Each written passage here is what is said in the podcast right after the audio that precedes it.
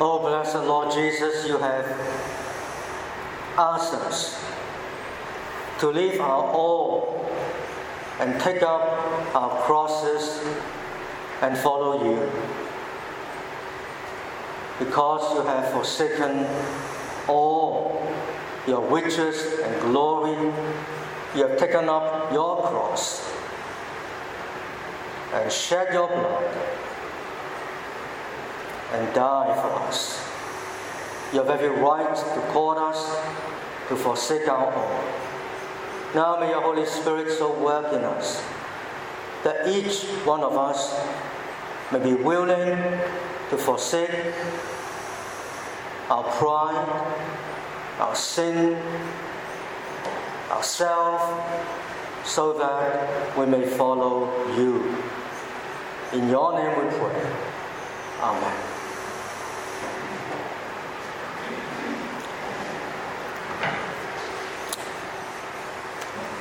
Well, last last evening, we began to consider the book of Exodus, and we do expect that we will spend some time in this book, God willing.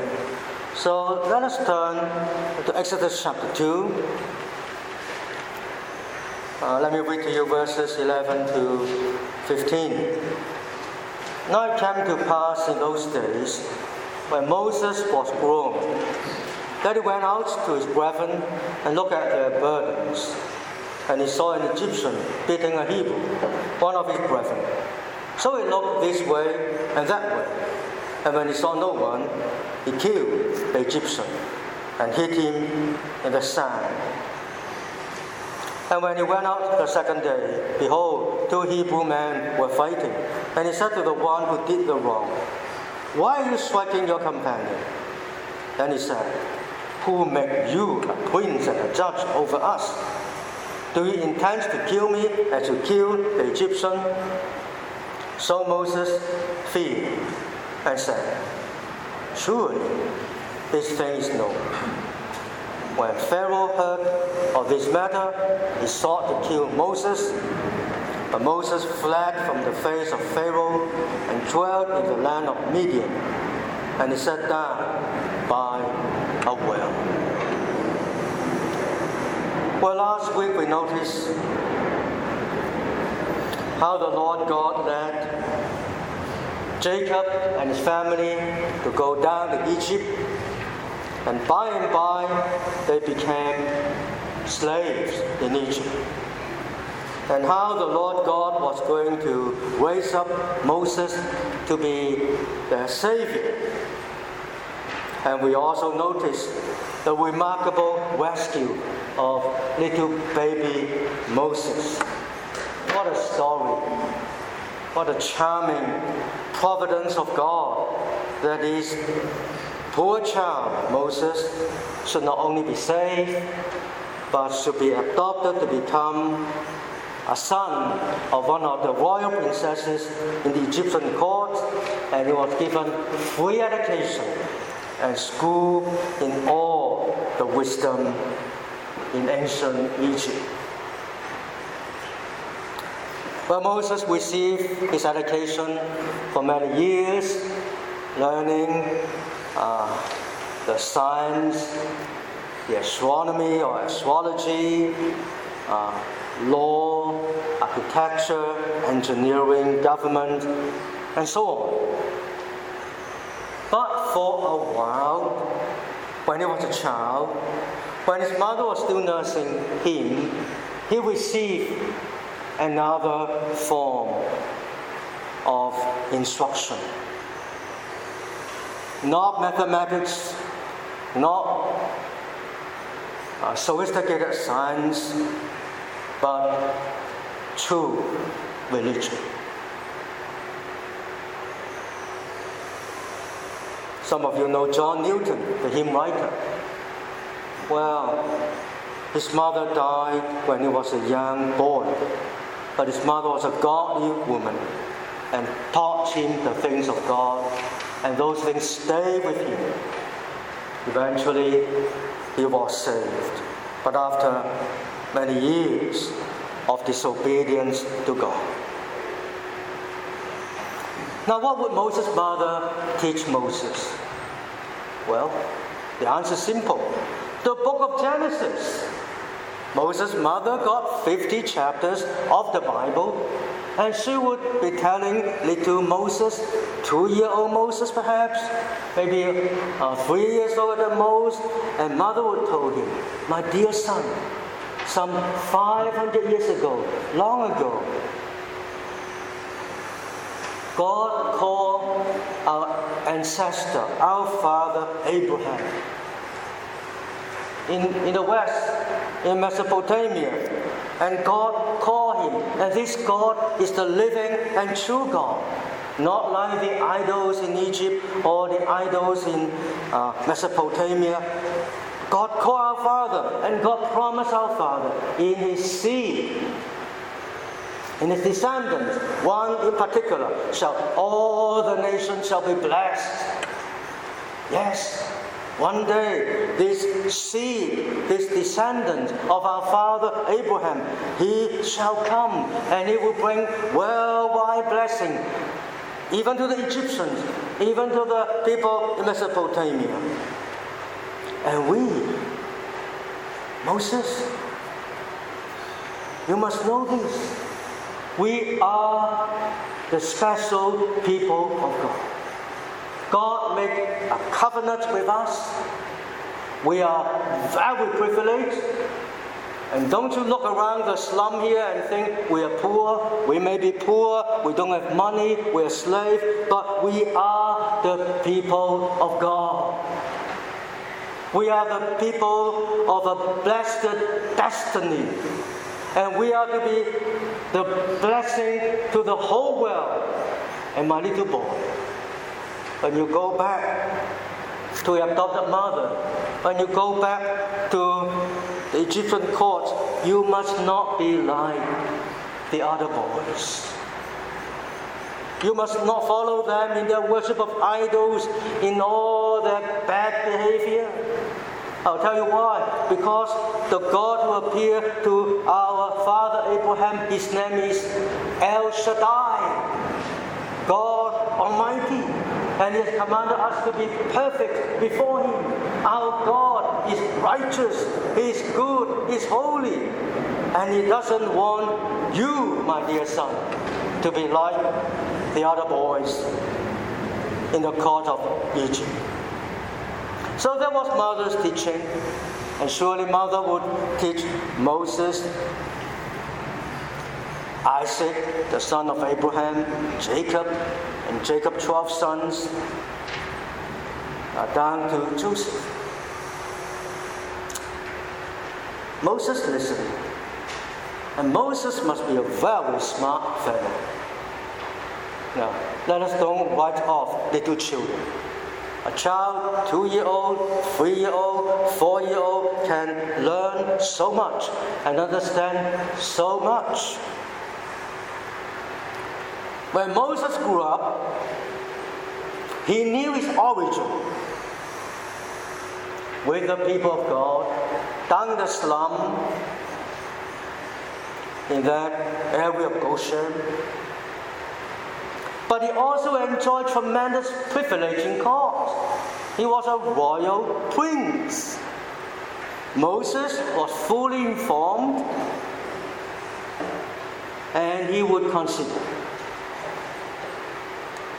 should I stay on in court, just keep quiet and keep silent, and get on in life, follow the words of the princesses? Or the princess, I should say, a married princess? Or should I identify myself with these humble, poor, and slave people? He would think about that. He would ponder over that. Should I follow my adopted mother? Or should I follow my birth mother? In Hebrew chapter 11, we are told, verse 24, by faith Moses, when he became of age, refused to be called the son of Pharaoh's daughter, choosing rather to suffer affliction with the people of God than to enjoy the passing pleasures of sin, esteeming the reproach of Christ greater riches than the treasures in Egypt, for he looked to the reward. You notice the language of thinking, pondering, deliberation, and decision. Moses refused to be called a prince in Egypt.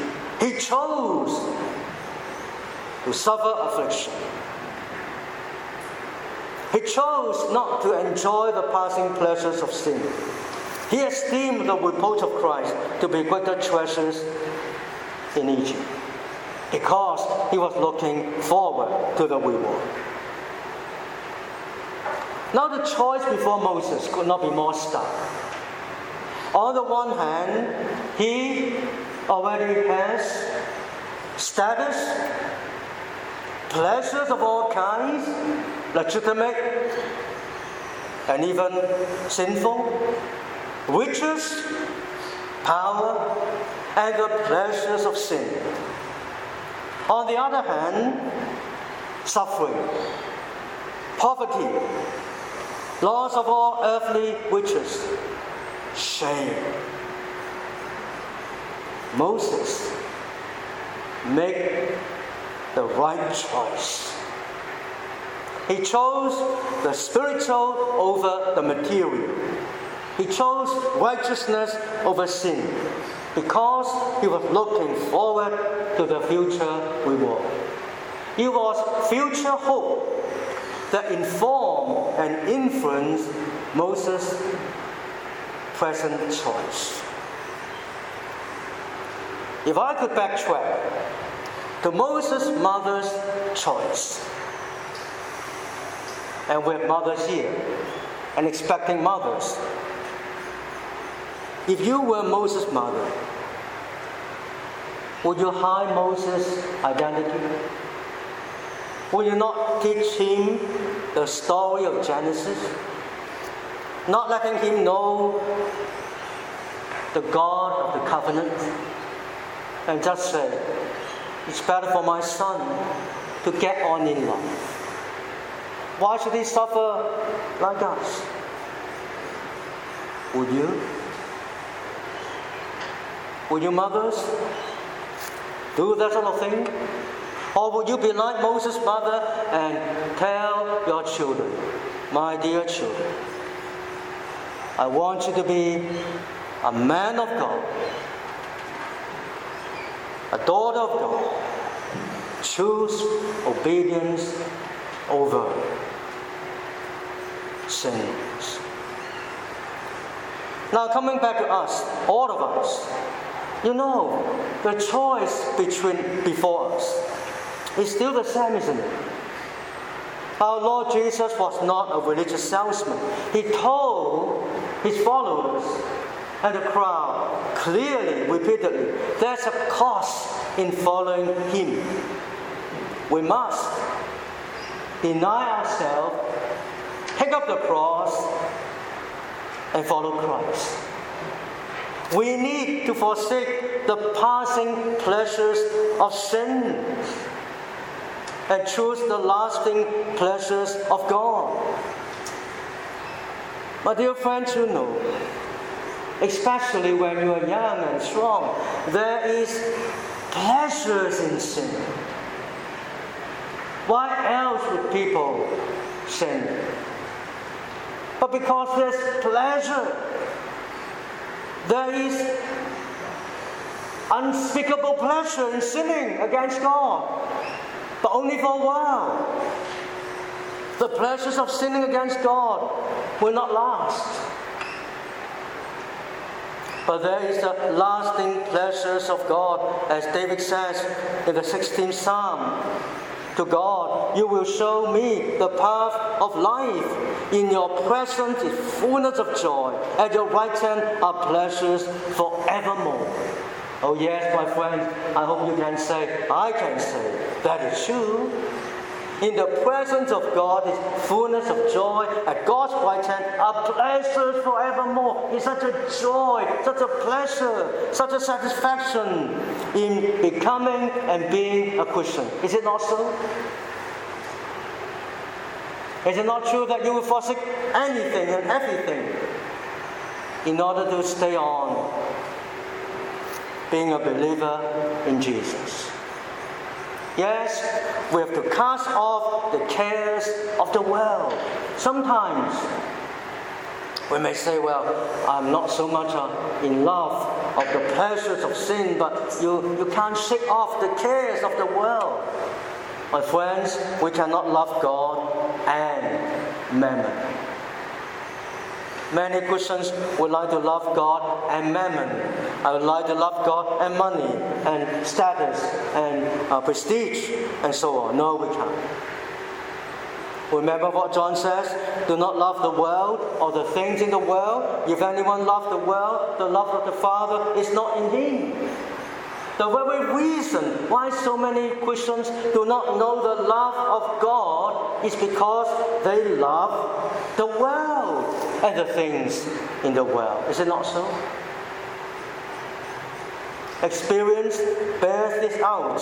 If we love the world and the things in the world, we do not know the love of God. And the love of God is only a phrase an idea, something we heard about and talked about but not experienced.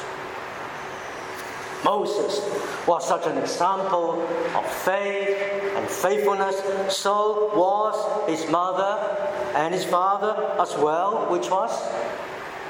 So now, Moses is saying, I'm ready to forsake everything in the Egyptian court I'm ready to serve the Lord, to identify with my people, and I'm ready to be their Savior. I'm ready. And Moses was at the prime of life. He was at the age of 40. What do you think? 40 years old must be the best time to do great things by human standards. You're 40, you're young, but not too young. You're 40, you're strong, but quite experienced in life. And Moses was at that age. Now, suppose you were in a panel to interview someone applying to be uh, a top executive in a big company, and there is an applicant, 20 years old. There is an applicant, 40. There is an applicant, 60. Which one would you choose? All things being equal. You choose the 40, isn't it?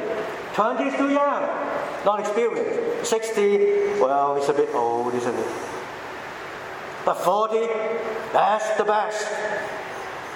And Moses at 40 was ready, he was equipped, he was willing to make sacrifice. But God said, You're ready? I am not. I don't think you're ready. Moses, you're too immature. You're too impulsive. Moses was then too strong to be of any use of God or to God. You know, when we are too strong, God cannot use us. God's power is to be shown in our weakness. The problem with Moses was that he was too confident, too full of himself. He thought too highly of himself. He thought, I can save the people of Israel. I got all the gifts.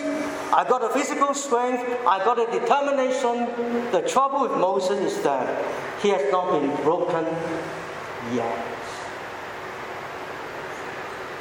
Moses was not broken yet. There was an evangelist in China by the name of Watchman Nee. He might not be 100% orthodox in his theology, but he loved the Lord.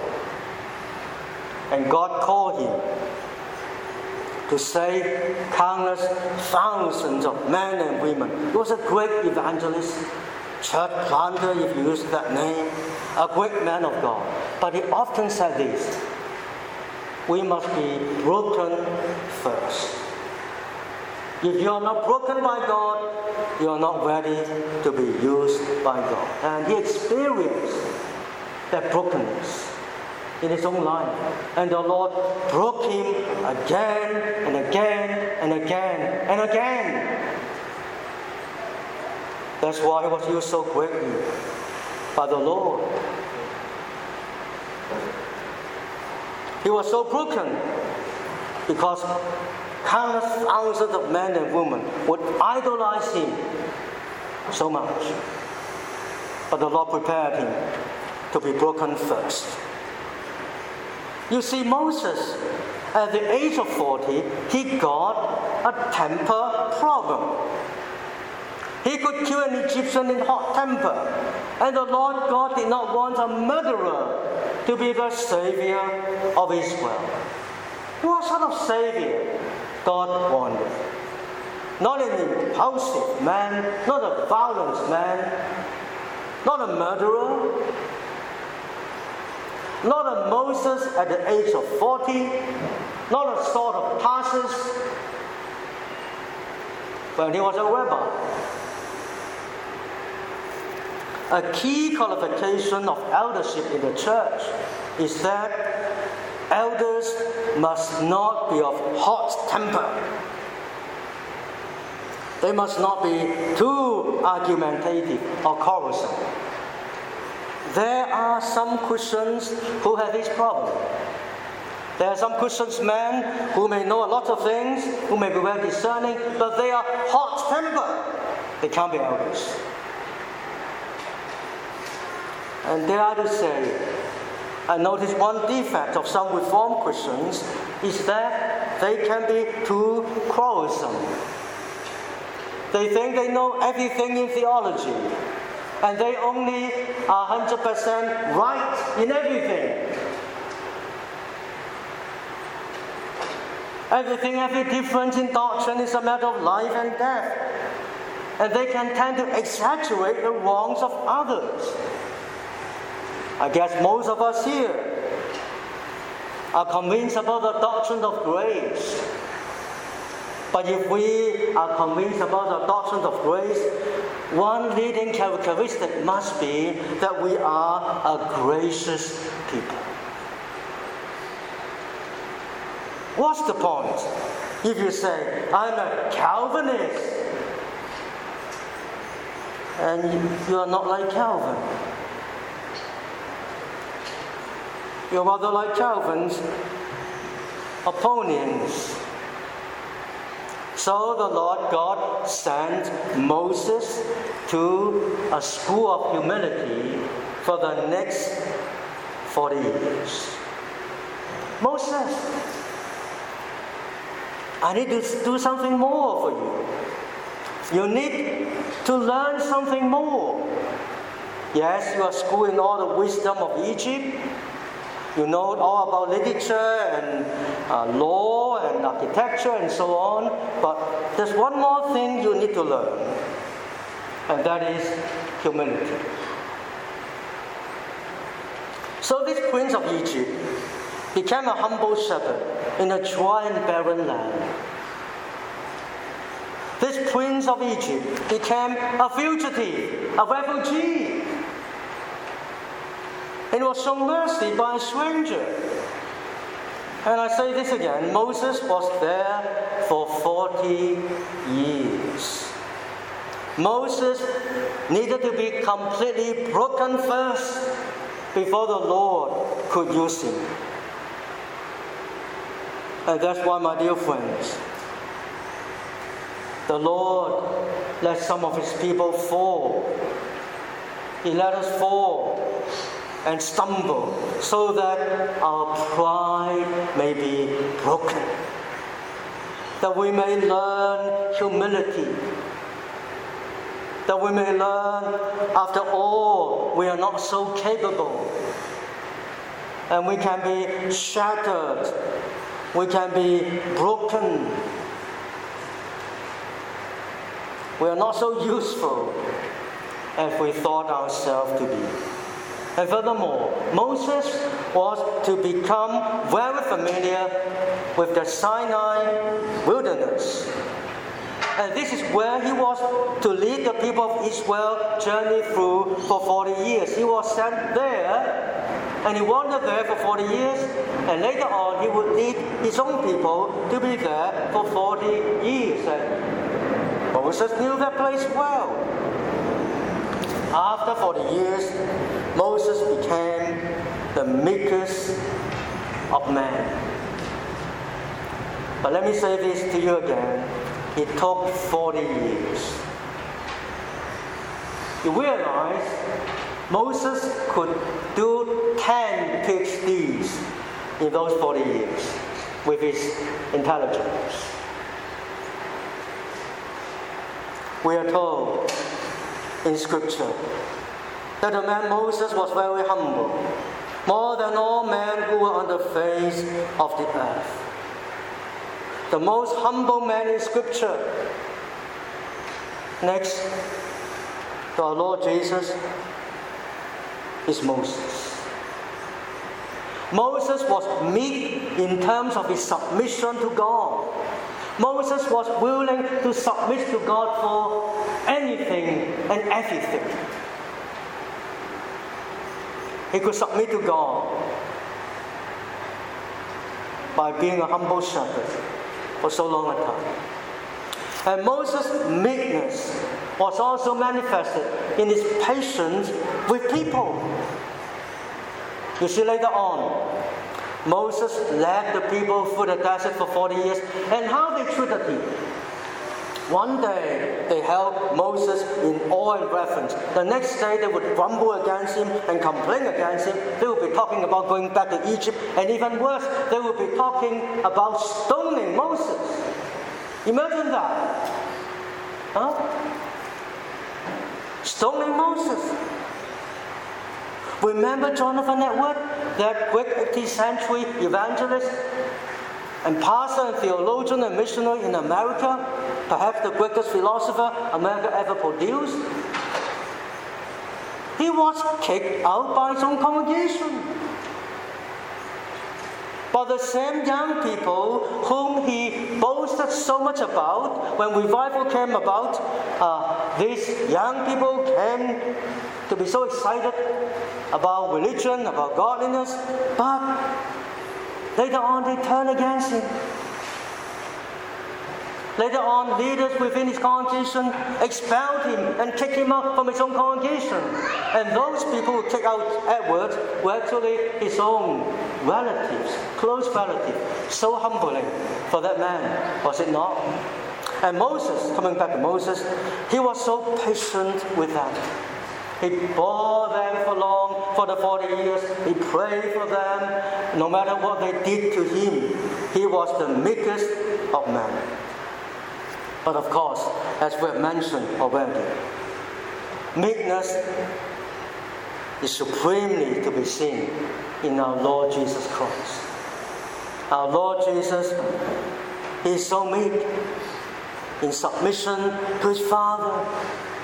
The Son of God obeyed his Father even to the cross, even to that agonizing death and curse on the cross. He obeyed his Father. And our Lord Jesus is so patient with people, with us. Is it not so? Tonight, are you not saying, My Lord Jesus has been so patient with me? I fail time and again. But the Lord bears with me. Love suffers long and is kind. Love bears and forbears. And friends, let me say this to you. The meekness of Christ is also reproduced in Christ's people. Remember, the fruit of the Spirit is what? Long suffering. Meaning patience. Patient with people. You suffer long. You suffer people's contradiction and misunderstanding, and you still bear that. That is the fruit of the Spirit. Kindness also is a fruit of the Spirit. The fruit of the Spirit is gentleness, it's self control. As we grow, we grow in meekness. There's a leading mark of all spiritual giants, men and women, and that is meekness meekness. I don't care how capable a Christian man or woman may be, how fruitful their ministry may be, how much they are known and well known. If that person is not meek, the only thing I can say is that this person is not quite mature yet. But when you meet a mature believer, he or she may not be known, but you always see humility. The one sin that Augustine was so fearful of was pride. And of course, you understand, Augustine was such a capable man. He might well be the greatest theologian in all Christian history. Augustine was the one man whom Protestant and Roman Catholic and Reform, they all revere him. This is our man, Augustine. And Augustine was so conscious of the sin of pride. As we grow, we grow in meekness, not a fake humility, but true humility, in submission to God, in patience with people. So Moses had his 40 years of silence before we should finish tonight, I want us to consider the silent years of our Lord Jesus. You know, our Lord Jesus lived his first 30 years of life in silent obedience to his Father. Jesus, our Lord, only lived for 33 years on earth. And for 30 years, he learned obedience to his father in keeping silent, very quiet. I'm sure that time and again, our Lord Jesus would ponder upon the prophecy about himself in Isaiah 53. For example, in verse 7, he was oppressed and he was afflicted Yet he opened not his mouth. He was led as a lamb to the slaughter, and as a sheep before the shearers is silent. So he opened not his mouth. Jesus did not just read those words, but he will be saying to himself, This is about me. I'm to be led as a lamb to the slaughter. And I'm to be silent. I'm not to open my mouth. By the way, just now I mentioned Watchman Nee. You know, later on, or even during before that, he was accused of so many things. Wrongly, people might lie to him and slander against him, but he never replied because he wanted to be like his Lord. And later on, when the communist government accused him of all kinds of evils, he did not make a defense of himself. Perhaps he should.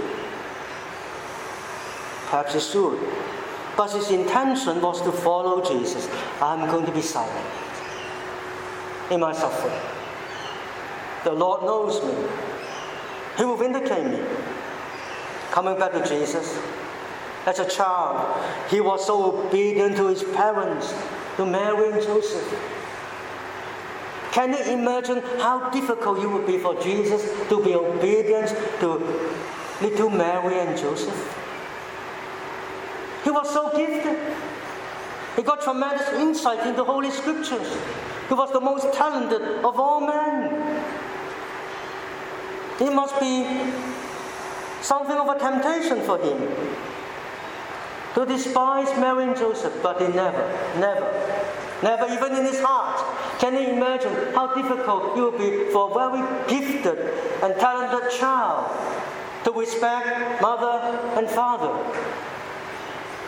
But once I saw such a child, he was so gifted, he was so smart, but his mother found it very hard. His mother was only an ordinary woman, and she found it very hard to be insulted by a son of maybe a nine year old, ten year old. But Jesus always obeys parents. And as an adult, he took up responsibility for the family. Maybe for something like 25 years, Jesus was a carpenter. You know, five year old, you can be apprentice, isn't it? Why not? And Jesus was doing manual work for something like 25 years or more. You see, my dear friend, God's economics is so different to ours. He sent His only begotten Son into this world, and His Son was to be silent and doing manual work for 30 years. I'm sure that Jesus helped Joseph with the carpentry work before he was even five. And the Son of God only had three years of ministry. What strange arrangement of God.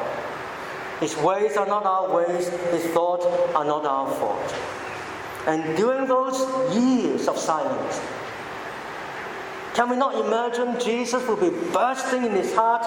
He'll be saying that I want to tell the whole world about my Father God, about my identity. I'm ready to do my Father's work, but the Father said, keep silent. And what did Jesus do in those 30 years?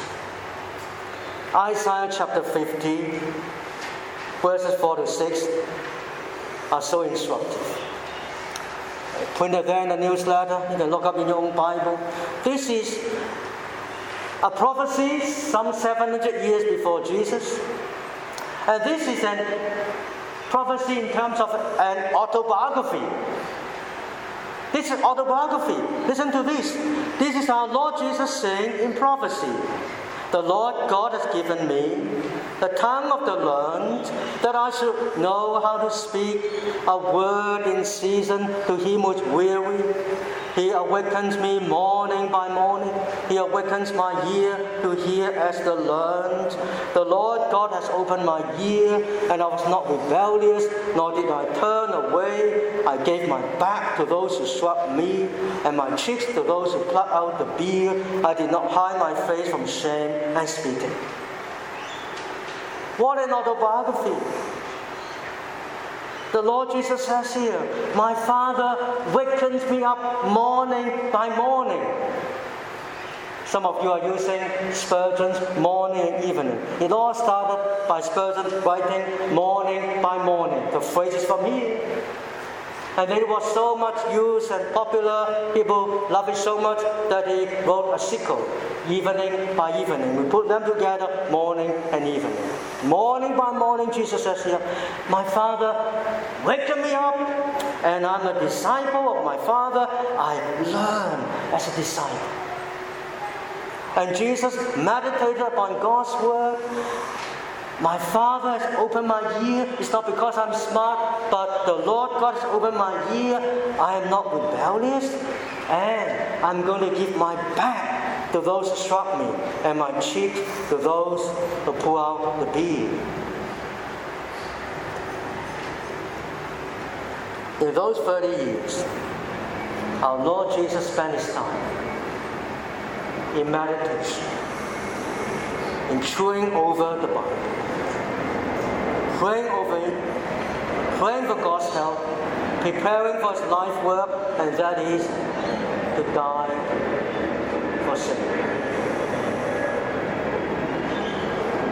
I'll finish with this. My dear Christian friends, the secret in the Christian life lies in what we are in secret, in our own personal prayer and meditation. The Lord does not want you to do great things for Him first. He wants you to be in and in with Himself. He's not rushing through the daily portion of Bible reading. It's by reading, studying, poring over, thinking over, praying over every verse, every phrase, every word in Holy Scriptures. That the Word of God should be burning in our hearts. And that we should learn not just wisdom, but obedience to the Lord. Shall we pray?